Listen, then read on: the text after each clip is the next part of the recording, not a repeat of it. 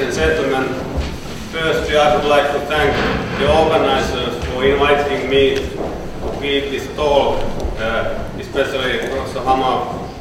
Thank you for inviting me in this uh, 7th International Conference on, on Strength Training in your beautiful city of Bratislava.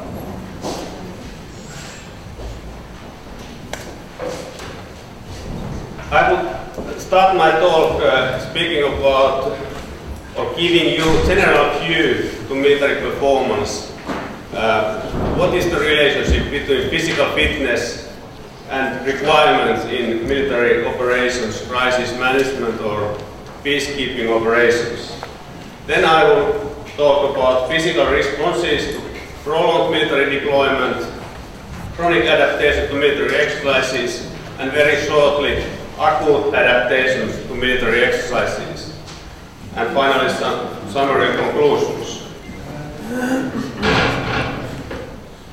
You may know that uh, physical fitness, especially cardiovascular fitness of adolescents, has decreased by 10% during the last two decades.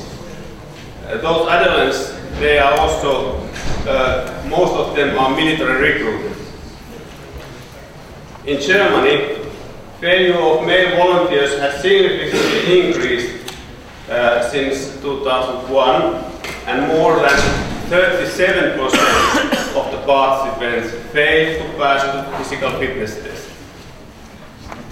Muscle strength has increased among US Army recruits between 1978 and 1998, while uh, slow times, uh, but at the same time, aerobic performance measured by one mile